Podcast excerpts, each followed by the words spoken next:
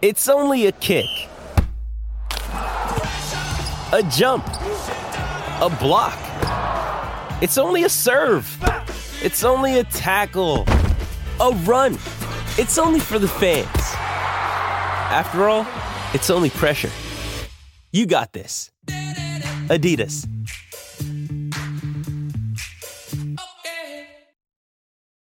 Greetings and welcome to another episode of Pucks and Cups, where I look at the early history of hockey. If you'd like to support the podcast, you can for as little as $3 a month. Just go to patreon.com slash CanadaEHX.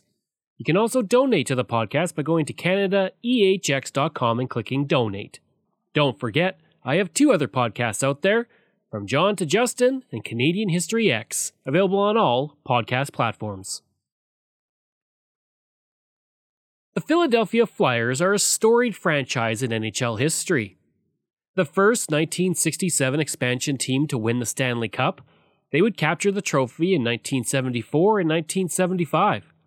Along the way, they also claimed eight conference championships and 16 division championships.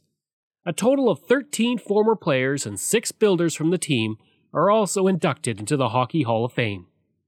This episode isn't about the Philadelphia Flyers, though, it's about the Philadelphia Quakers, a team that was far from successful in its one and only NHL season. To begin the history of the Quakers, we need to go back to the Pittsburgh Pirates, who were the third American based team to join the NHL. Joining the league in 1925, the team would do well, making the playoffs in two of its first three seasons. But following the start of the Great Depression, the team was hit hard and several star players were sold off. In 1927 28, the team drew only 40,000 fans for the season, while Ottawa was bringing in 100,000 fans. By the end of the 1929 30 season, the team was $400,000 in debt, and the arena was not suitable for an NHL team. At the time, Bill Dwyer, a bootlegger who had also owned the New York Americans, was the owner of the team and Benny Leonard dealt with the team for him. Leonard was a prize fighter who had held the world lightweight title from 1917 to 1925. Leonard would request permission to move the team to Philadelphia, and he would say, quote, I am confident Philadelphia will take to hockey in another year or two. It can't miss. End quote. The move was approved and the team name was changed to the Quakers, honoring the Quakers who helped found Philadelphia. The plan was for the Philadelphia Quakers to operate until the Pittsburgh Pirates had a new arena. That would not be what would happen. There was little interest in the team coming to Philadelphia. When it was announced that the move was going to happen, it warranted only a three paragraph brief with the headline Quaker City to get big league hockey in the Philadelphia Inquirer. When the transfer was made official four days later, it was only a five paragraph story. There was hope that the team would see some success in its new city, but if anything, the team was worse off than before. The Pirates had a terrible record of 5 wins and 36 losses, with three ties to finish last in the American Division and out of the playoffs. As amazing as it seems, the Quakers would sink to an even lower depth. There was a plan for the team to play in a new arena when it was built, but that arena would not come until 1961. Leonard would tell the press, quote, we will build a Madison Square Garden like facility in three years or so. It will be the kind of place where women can come in evening dress without fear of being hit in the face with a Frankfurter.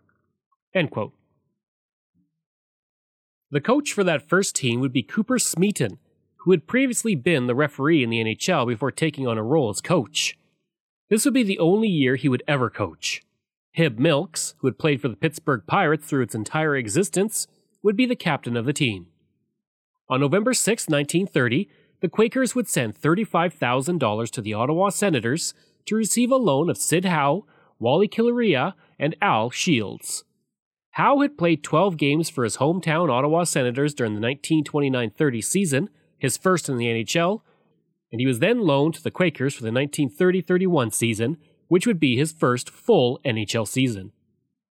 For the first two games of the season, the Quakers did not score a single goal, and it was not until their third game that the team registered its first goal.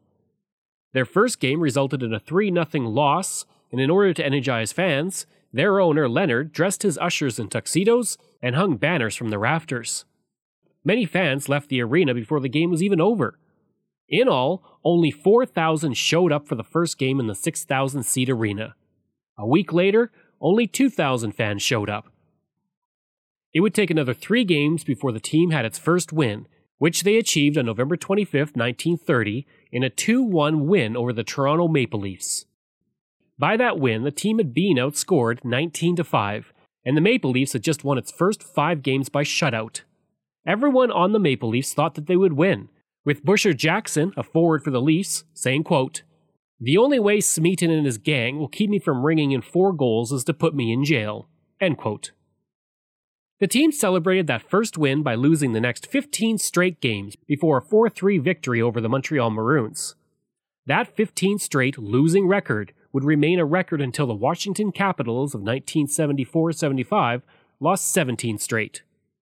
The New York Post would print, quote, The Philly hosts look like the weakest force in the circuit on paper. They're every bit of that on the ice. End quote. Leonard would say to the press around this time, quote, we must make a good start, and I will spare no expense to give the fans what they want. We have other deals in mind which will be consumed if the man have no fail to deliver. Once you see them in action, you will say they have the goods. On Christmas night, the Quakers were gifted an 8 0 loss at the hands of the Boston Bruins, the worst loss in the team's history. The game also included two third period brawls that sent policemen onto the ice to restore order. Leroy Atkinson would write, quote, The good officers without skates or galoshes were tumbling over the sideboards in all sorts of fantastic attitudes. End quote. Six players, three on each team, were fined $15 for the fight. The Quakers took their time paying, likely because money was already tight.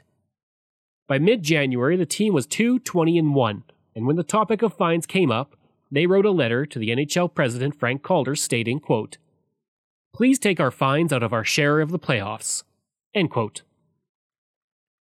The team would beat only three teams in the NHL, which at the time consisted of 10 teams in all. They would beat Toronto and the Montreal Maroons once, and the Detroit Falcons twice. Every other team either recorded wins or ties against the Quakers. By the end of the season, the team had recorded 4 wins, 36 losses, and 4 ties. That gave the team an astounding winning percentage of .136, the lowest in NHL history at the time. That record would remain until the Washington Capitals beat it with a .131 winning percentage in the 1974-75 season. With only 4 wins, the team tied the 1912-20 Quebec Bulldogs for the fewest wins in NHL history. The team would only score 76 goals while giving up 184 goals. The next closest team had 42 less goals against than the Quakers. With their 12 points, the team was a full 50 points behind the first placed Boston Bruins, and the fourth placed Detroit Falcons were 27 points ahead of the team, with 14 more wins. As for the fans, the team averaged a terrible 2,500 fans per game. The last game of the season summed up the team's fortunes perfectly on March 14th, in a game against Montreal, the two teams were at a 4 4 tie in the second period. The goalie for the Quakers had suffered a severe facial laceration, and with no backup and not wanting to forfeit, the team brought in Hugh McCormick, an Ontario sports writer who had played goal in the minor leagues. By the end of the game, he had performed better than the starting goalie, letting in only one goal. The team had lost $500,000, a fortune at the time, requiring Leonard to go back into the boxing ring at the age of 36 after five years in retirement in order to recoup some money. In just over a year, he fought 20 bouts, winning 16 against the hand picked opponents who couldn't match him, even as he was pudgy and slower than in his prime. Gerry Lowrey would lead the team in points with 27 in 43 games, while Hib Milks led the team in goals with 17 in 44 games. There was a bright spot for the team that year, and it was in the form of Sid Howe. Howe would finish third on the team in points, recording 20 and 44 games. Howe would eventually find his way to the Detroit Red Wings, where he won three Stanley Cups in 1936, 1937, and 1943. Upon his retirement in 1945 46, he would be the last Quaker player in the NHL. In 1965, he was inducted into the Hockey Hall of Fame, the only player from the Quakers to make the Hall. Of his time on the team, Howe would say, quote, It was a scrappy team, but there wasn't enough talent. So, what would happen to some of the other players on that team? Let's take a look. Coach Cooper Smeaton go back to his previous role as a referee, a role that would eventually land him in the Hockey Hall of Fame. Gerry Lowrey, the point leader for the team, would continue playing until 1933 in the NHL before he retired. Hib Milks, the captain and goal scoring leader, would play until 1933, spending time with the New York Rangers. Wally Kilrea would play until 1938, winning two Stanley Cups with the Detroit Red Wings. In 1940 41 and 1941 42, he was a Calder Cup finalist with the Hershey Bears, and he would coach the Johnstown Jets to two consecutive EHL championships in 1952 and 1953. From 1947 to 1949, he would also coach the Philadelphia Rockets. Al Shields would continue to play until 1938, and he was selected to the first ever NHL All Star team in 1934. In 1935, he helped the Montreal Maroons win the Stanley Cup. Johnny McKinnon would end his career the same year that the Quakers folded, but he would coach the St. Louis Flyers in the AHA to four league championships from 1936 to 1941. Darcy Coulson, who was third in the league with the Quakers in penalty minutes with 103, only two minutes behind Eddie Shore, would establish the Coulson Hotel in Sudbury, Ontario. The hotel still exists and boasts the longest operating bar in the city. Billy Cude, the starting goaltender for the team, played 30 games and had a goal against average of 4.22, winning only two games. He would go on to Montreal and then Detroit, where he helped lead them to the Stanley Cup final in 1933 and 1934, only to lose to Chicago.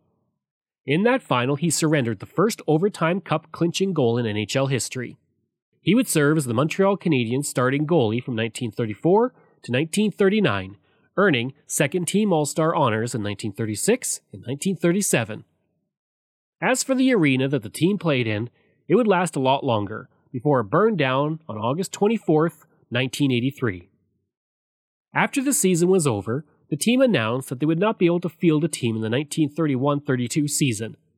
And this spelled the end for NHL hockey in Philadelphia until 1967, when the Philadelphia Flyers were part of the Great Expansion. The Ottawa Senators would also suspend operations the same year as the Quakers due to financial difficulties. M.J. Rodden would write about the Ottawa Senators for the Toronto Globe, saying, quote, Memories of their glorious deeds will live. End quote. He would add, for the Quakers, quote, No one will miss those hopeless tailenders. End quote. I hope you enjoyed that look at the Philadelphia Quakers, and if you did, please leave a rating and review. If you like, you can reach me through email at craig at canadaehx.com. You can also visit my website where you'll find hundreds of articles on Canada's history as well as all my podcast episodes. Just go to canadaehx.com. And don't forget you can support the podcast through Patreon. There are multiple tiers to choose from, all with great benefits. You can support the podcast for as little as $3 a month, just like all of these wonderful patrons have, and I apologize if I mispronounce any names. Randy McCallum, Diane Wade, Lorianne Kirby, Gary Dolovich, Nick Zinri, Shannon Marshall, Clinton Martinez, Dimitri Shove, Aaron O'Hara Myers, Robert Dunseith, Todd Casey, Catherine Roy, Luke S., J.P. Bear, Jason Hall, Phil Maynard, and Iris Gray. If you want, you can find me on Facebook. Just go to facebook.com slash Canadian History X. You can find me on Twitter. My handle is Craig Baird, C R A I G B A I R D. And you can find me on Instagram. Just go to Bairdo37. Information from NHL.com, Quakers.flyershistory.net, Broad Street Hockey, Wikipedia, LitterboxCats.com, The Philadelphia Inquirer, and VintageHockeyCardsReport.com. Thanks, and we'll see you again next time. Hi, it's Shauna, and I might be a bad parent because my kids think french fries are vegetables. Hey, it's Ryan, and I might be a bad parent because I went out for wings when my wife was in the hospital after giving birth. Johnny here. I might be a bad parent because in my house, the tooth fairy gives pocket change. But we're not alone. Len emailed us and said his six year old daughter's Tarzan moment going from love seat to lazy boy by curtains made him more proud than any dance recital. And Andy left his two year old at the rink, All right, guys, I'm sure we're not alone. like Andy's kid. For stories and confessions like this, make sure you check out our podcast. It's called Bad Parents, and it's available wherever you get your podcasts. I left a glove at the rink.